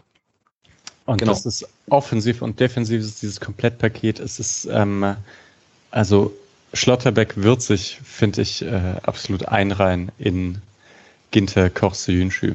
Bin ich mir ganz sicher, dass der eine große Karriere vor sich hat. Ja, auf jeden Fall. Ähm, das kann man, denke ich, so sagen. Ähm, was ich mir vorhin noch rausgesucht habe als Statistik, was wir normalerweise nicht aufführen. Ähm, es waren vierzehn zu zwölf Fouls am Ende. Irgendwie hatte ich da zwischendurch mal das Gefühl, es war ein bisschen mehr. Aber ich würde sagen, es war einfach nur ein sehr physisches Spiel und ähm, finde es dann immer wieder positiv in den letzten Jahren als Freiburger Entwicklung, dass ich, finde ich, früher ab und zu das Gefühl hatte, man lässt sich in solchen Spielen den Schneid abkaufen. Das war jetzt in der ersten Halbzeit mal so zwanzig, fünfundzwanzig Minuten so, aber eigentlich schafft man es dann meistens ganz gut, sich zu behaupten und dann gegenzuhalten. Genau. Das würde ich auch sagen. Vielleicht nicht unbedingt äh, weiter vorne, aber hinten schon auch. Ähm, ja. Und wenn wir gerade noch bei so Anmerkungen sind allgemein, ich fand Kübler entwickelt langsam sowas wie Höhler auch, dass der besser wird äh, mit der Dauer des Spiels. Dass er am Anfang immer so ein bisschen schwierige Phasen hat und dann gegen Ende nochmal bei seinem Gegenspieler sehr deutlich, ähm, sehr deutlich da die Seite zumacht. Klar, ganz am Ende wurde er dann ausgewechselt, aber bis dahin fand ich auch eine richtig gute zweite Halbzeit. Hat mir gut ich würd, gefallen.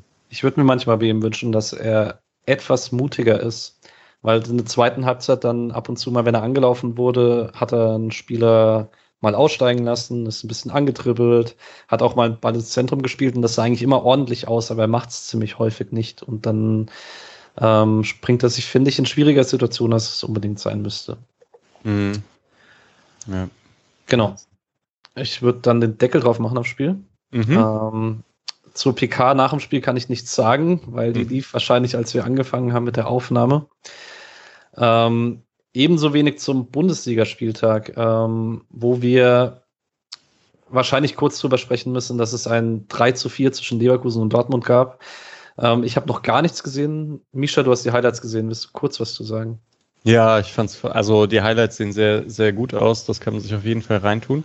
Und Haaland, ähm, ist halt sehr, sehr gut. Ich bin langsam so weit, dass ich, dass ich mir echt wünsche, dass Bayern den kauft, damit sie endlich mal das sagen, was sie, äh, das tun, was sie immer sagen, dass sie die guten Spieler in der Liga halten. Mhm. Ja, und bei Haaland, da würde ich mich tatsächlich freuen, den weiter in der Liga zu sehen, auch wenn das wahrscheinlich nicht äh, passieren wird. Aber diesmal hat er auch noch so einen guten Kopfball gehabt. Ich finde ja eigentlich, dass er beim Kopfballspiel manchmal nicht so perfekt ist. Aber er steht in der Luft, das hat schon was von Ronaldo fast. Also. Ansonsten äh, Mainz wieder immer noch äh, faszinierend. Äh, zwei null gewonnen in Hoffenheim. Steht jetzt ein Punkt über Freiburg auf Platz vier. Ähm, Bayern führt gerade eins zu null in Leipzig, ist deswegen vorbeigezogen. Ähm, Aber man kann jetzt schon sagen, Freiburg will den Spieltag auf jeden Fall auf Platz fünf beenden, außer Bayern verliert in Leipzig noch. Also wir bleiben dabei, guter Start, würde ich, da kann, denke ich, keiner widersprechen, wenn Freiburg nach vier Spielen ungeschlagen ist und da sind zwei Siege davon. Ähm, morgen noch, ah, man kann vielleicht heute noch sagen, Fürth verliert null zu zwei gegen, zu Hause gegen Wolfsburg. Äh, Wolfsburg bleibt Tabellenführer und äh, Fürth bleibt eine Mannschaft, die einem große Sorgen macht, wenn man äh, auf sie gesetzt hat, könnte man sagen. Hm. Ah, super, den Satz beendet, Patrick. Ähm, möchte jemand noch was zur Bundesliga sagen? Oder? Ja, ich habe auch kurz die Highlights gesehen von Wolfsburg. Das war jetzt auch nicht so ganz äh, überzeugend. Das ist eigentlich, äh, Wolfsburg hat ein sehr leichtes Auftaktprogramm und ähm, gewinnt dann vieles so eins null, zwei null. Was in Ordnung ist, aber ich würde weiterhin darauf setzen, dass das nicht so weitergeht. Ähm, ja, Augsburg Union ist ja immer, glaube ich, irgendwie, also da hat Augsburg oft die Nase vorne. Unentschieden. Passt, also Freiburg noch auf Platz vier, die Bayern führen gerade. Ähm, wird auf Platz fünf wahrscheinlich bleiben, genau. Weil alle, also alle jetzt am Samstag, ja. Ja, am Samstag haben alle gespielt, die ähm, oben stehen. Gut, ähm, ich gehe noch kurz die Leihspieler durch, bevor wir noch zu den anderen Freiburger Mannschaften kommen. Ähm, Gianluca Itter, wie gesagt, Fürth hat zwei null verloren gegen Wolfsburg. Bei Fürth das erste Mal Jethro Willems äh, links hinten verteidigt, Itter nicht mal im Kader. Ähm, das könnte nach den Leistungen in den ersten Wochen und nach der Auswechslung letzte Woche gegen Christiansen zur Halbzeit vielleicht eine üble Saison werden, wobei man halt nicht weiß, wenn Fürth immer wieder verliert, ob dann nicht doch immer wieder Spieler Chancen bekommen, aber ja, wir hatten es schon davon, Fürth hat sich nochmal verstärkt, aber das ist halt einfach kein Bundesliga-Kader. Vermutlich. Ähm, Schalke, Nürnberg und Regensburg spielen alle drei erst morgen, weswegen Piringer, Tempelmann und Bukalfa alle nicht gespielt haben. Niklas Tiede hat heute gespielt. Ähm, Ferl hat mal wieder gewonnen. drei zu eins in Zwickau. Ähm, Ferl allgemein mit einem guten Saisonstart. Kriegt gar nicht so wenig Gegentore, aber ähm, also jetzt letzte Woche in der englischen Woche war es ein drei drei gegen Viktoria Berlin, die Woche davor ein vier vier in Halle. Ähm, ich kann dann nur auf Kickernoten zurückgreifen. Da sieht es ganz gut aus, was Niklas Tiede bisher macht. Ähm, genau. Auf jeden Fall kriegt er Spielpraxis und das ist wichtig für einen Torwart in dem Alter. Ja, ähm, zweite Mannschaft und Frauen. Die Frauen haben letzten Sonntag zu Hause gegen Eintracht Frankfurt null eins verloren, starten jetzt gleich um neunzehn Uhr dreißig bei den Bayern in München. Man ist jetzt zu zwei Niederlagen gestartet. Ähm, Julian, wie groß ist die Sorge um einen kapitalen Fehlstart? Ja, es ist einfach ein absurdes Auftaktprogramm. Ähm, mit Hoffenheim die Champions League spielen und bisher äh, zwei Spiele, zwei Siege haben. Äh, Eintracht Frankfurt, die drei Spiele, drei Siege haben. Und Bayern München, die zwei Spiele, zwei Siege haben. Hat man das schwerstmögliche Auftaktprogramm gezogen, denke ich. Äh, gut, Wolfsburg fehlt da noch. Ähm, und die kriegt man dafür dann äh, in äh, nächstes Spiel, ja. Also das nächste Bundesligaspiel ist dann Wolfsburg. Also viel schwerer hätte es nicht beginnen können. Ich denke, es ist durchaus realistisch, dass man danach mit null Punkten dasteht. Vielleicht kann man zwischen gegen die beiden noch einen Punkt klauen, aber äh, sollte dann nicht durchdrehen, sondern dann ähm, beginnt die Restsaison quasi ab dann und da muss man seine Punkte sammeln. Danke dir. Ähm, die zweite hat gestern Abend schon gespielt. eins zu null in Meppen gewonnen durch ein Tor von Vincent Vermey in der sechsundachtzigsten Wahrscheinlich ein kleiner Torwartfehler, ähm, der, also mit schlechtem Timing der eingewechselte Torwart. Ähm, in der ersten Halbzeit gab es schon Elfmeter für Freiburg, den Kehrer ähm, in, ich weiß gar nicht, David Beckham habe ich da im Kopf, W M zweitausendsechs, glaube ich, Ausrutscher und übers Tor drüber. Ähm, hat jemand von euch beiden mehr gesehen als die Highlights, die man bei Magenta Sport findet? Ich habe die letzten zwanzig Minuten gesehen ähm, und fand es okay. Es hat es jetzt nicht super angekündigt, dass Freiburg zwei da noch ein Tor schießt, aber insgesamt fand es ganz gut.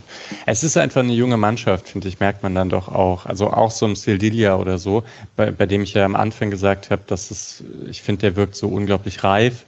Jetzt langsam merke ich, hat er schon noch ein, zwei so Aktionen, die defensiv, wo er ein bisschen fahrig wirkt, aber insgesamt trotzdem sehr gut und halt wieder das zweite eins null, das jetzt, ähm, das man gesammelt, sammeln konnte. Das ist ja nicht das Schlechteste.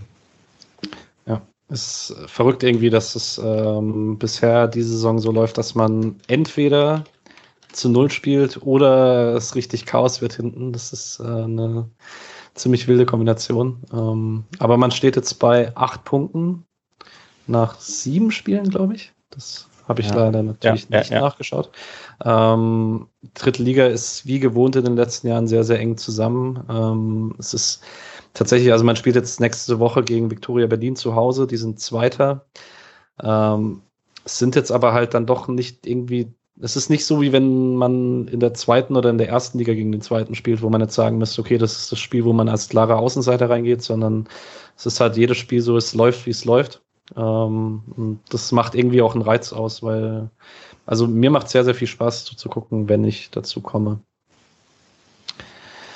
Ja, und last but not least, die U neunzehn hat heute Vormittag gespielt, oder heute Mittag um dreizehn Uhr. Ähm, die haben die ersten zwei Spiele in der Liga verloren, haben letzte Woche einen Pokal gewonnen und haben jetzt heute in Saarbrücken das erste Ligaspiel gewonnen mit drei zu null.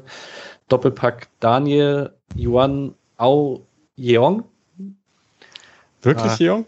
Ja, Jeong mit Y allerdings, aber das Aha. wird spannend, falls er den Sprung schafft und wo Jeong dann noch oben ist, ähm, ein Österreicher, österreichischer Stürmer ähm, und das drei null durch Gabriel Pellegrino, ein kanadischer Mittelfeldspieler. Ähm, allgemein ist krass, wenn man sich den U neunzehn-Kader anguckt, man hat es ja auch so irgendwie die letzten Jahre irgendwie mitbekommen, wie viel Freiburg doch im Jugendbereich äh, auch außerhalb Deutschlands abgeworben hat. Ähm, könnt jetzt für den Ruf von Freiburg für Jugendausbildung sprechen.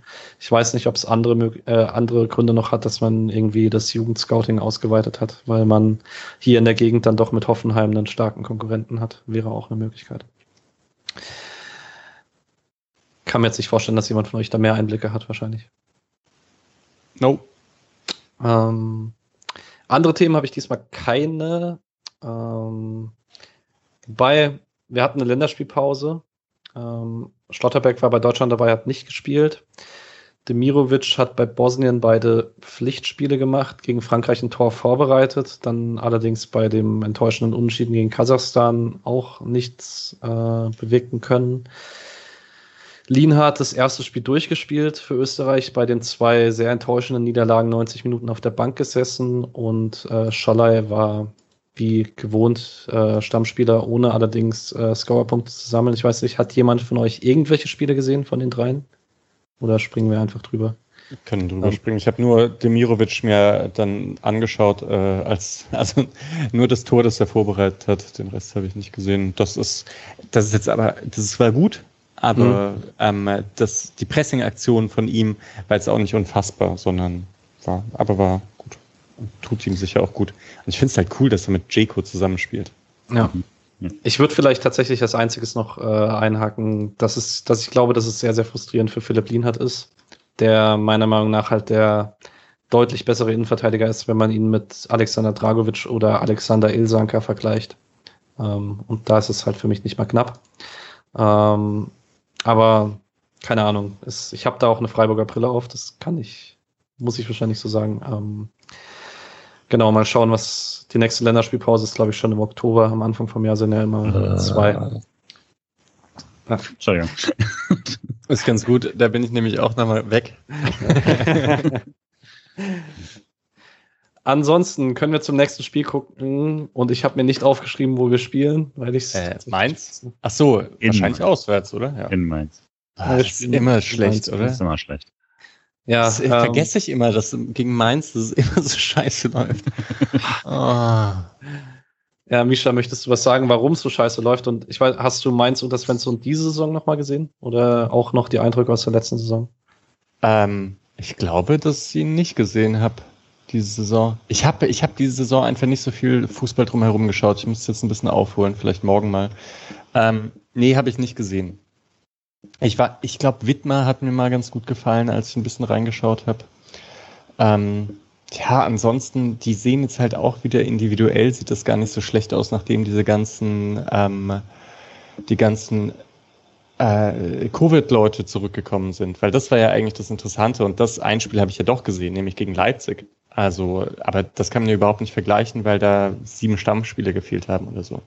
Wenn man jetzt aber eine Dreierkette von Niakate, Bell und Saint-Just sieht und einen Sturm mit Unisivo, vorne Boetius, Barreiro, das ist schon individuell halt gut, auch schon. Hast du mir einen Tipp? Ach so, ähm, ja, ich sag jetzt zwei eins für, ähm, für Mainz. Julian, deine Einschätzung? Also ja, auch allgemein zu Mainz noch, wenn du magst. Ich habe auch nicht wirklich mehr gesehen, außer die Highlights halt jede Woche. Ähm, aber mit dem Lauf aus der, aus der Rückrunde zusammen ist das eine extrem beeindruckende äh, quasi Saison, die Mainz spielt. Das fällt mir jetzt auch schwer zu sehen, wie Freiburg dort äh, Favorit ist. Sowas wie historisch dort irgendwie schlecht aussehen, finde ich immer so ein bisschen irrelevant, äh, wenn es nicht der gleiche Trainer ist und äh, nicht irgendwie ein Spielsystem oder sowas, das jemandem nicht liegt. Ähm, und man hat ja auch äh, das vorletzte Spiel in Mainz gewonnen. Ähm, aber würde schon sagen, dass Mainz aktuell leichter Favorit ist. Und ja, ich weiß auch nicht, ob der S C jetzt tatsächlich fünf Spiele in Folge ungeschlagen sein wird. Ähm, ist schon viel. Ich glaube tatsächlich, ich gehe auch dann eins null Mainz. Nee. Ja, ich persönlich, also der Mainzer Lauf ist so, finde ich, für mich so ein bisschen so klassischen Lauf, wo man sich immer denkt, das muss doch irgendwann mal aufhören. So. Mhm. Also nicht, weil ich es Mainz nicht gönne, ganz im Gegenteil. Ich finde, ähm, war für mich irgendwie immer der Verein, der Freiburg relativ nahe steht, mehr als Augsburg, weil mit Augsburg konnte ich nie sonderlich viel anfangen, deswegen, ich gönne denen die Trendwende komplett. Ähm, aber das muss irgendwann jetzt mal aufhören, das ist okay, und ähm, die positive Story diese Saison schreiben wir, nicht Mainz. Ähm, deswegen äh, gehe ich auch mit einem eins null, aber das wird ein dreckiger Auswärtssieg für Freiburg. Nice. Ich kann vielleicht hier kurz nochmal die Mainzer Ergebnisse vorlesen, damit alle die im Kopf haben. eins null gegen Leipzig gewonnen, zwei null gegen Bochum verloren, drei null gegen Fürth gewonnen, zwei null gegen Hoffenheim gewonnen. Ähm, also kam, aber eben die Spiele gegen Leipzig und Bochum waren halt so mit, mit einer Ersatzmannschaft. drei null und zwei null ist nicht schlecht. Also vor allem gegen Hoffenheim, das finde ich jetzt schon beeindruckend. Ich äh, glaube, da müsste man sich es nochmal anschauen, wie es aussieht, weil von Hoffenheim halte ich äh, diese Saison recht viel. Und dass eine Mannschaft mit Kramaric kein Tor gegen einen schießt, das äh, ist gut. Das kann man so bestätigen, ja. Ähm, ich darf ansonsten zum Abschluss jetzt, wenn wir zu langsam zum Abschluss kommen, nochmal Grüße von Alex ausrichten. Der hat sich vorhin überlegt, ob er sich noch für fünf Minuten dazuschaltet. Und ich zitiere: Ich entscheide mich zur Erhaltung des Niveaus dagegen und höre euch gerne später zu. Ähm, ja, also ich, ich weiß nicht, vielleicht hätten es einige von euch gerne gehört, aber ähm, Alex hat sich dagegen entschieden, nach einem fünf null Derby-Sieg in der Kreisliga jetzt noch beim Podcast äh, mitzumachen. Und er tippt für nächste Woche auf ein null zu null. Ähm, also ihr seht, ihr habt unsere vier Tipps gehört, also ihr wisst, was ihr nicht tippen solltet. Ähm, alles andere ist noch offen.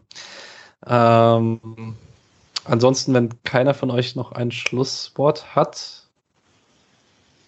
Ähm, als einziges, weil ich es gerade gesehen habe, Haaland, äh, Haalands, äh, nach dem Haaland-Tor gegen, äh, gegen Leverkusen ähm, äh, rennt er zur Eckfahne und jubelt dort vor den Leverkusen-Fans, weswegen er mit Bierbechern beworfen wird, und Jude Bellingham sitzt auf seinem Rücken, fängt das Bier und nimmt einen Schluck aus der Luft. Sehr beeindruckend, für mich bisher das Highlight auf jeden Fall der bisherigen Sp- äh, Saison, sollte man sich auf jeden Fall anschauen. Ich weiß nicht, ob das auf Sky kommt.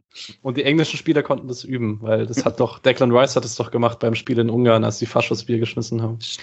Genau. Äh, ansonsten hat uns Alex gerade noch sein Spieler des Spiels genannt, und zwar Rafael Czichos. Das sollten wir jetzt zum Ende des Spiels noch erwähnen. ähm, genau. Ähm, ich Danke euch fürs Zuhören. Ähm, die Folge dürfte, dadurch, dass wir so früh angefangen haben, äh, ein bisschen früher online kommen, ähm, als ihr das sonst so gewohnt seid. Ähm, dann habt ihr viel Zeit diese Woche, euch anzuhören. Und wir hören uns dann nächste Woche wieder, vielleicht einmal wieder in voller Besetzung. Ähm, und ich bin dann auch sehr dankbar, wenn Alex das hier wieder übernimmt. Ähm, ansonsten, super. Euch, Dankeschön. Ähm, euch einen schönen Abend und macht's gut. Ciao. Ciao. Schönen Abend.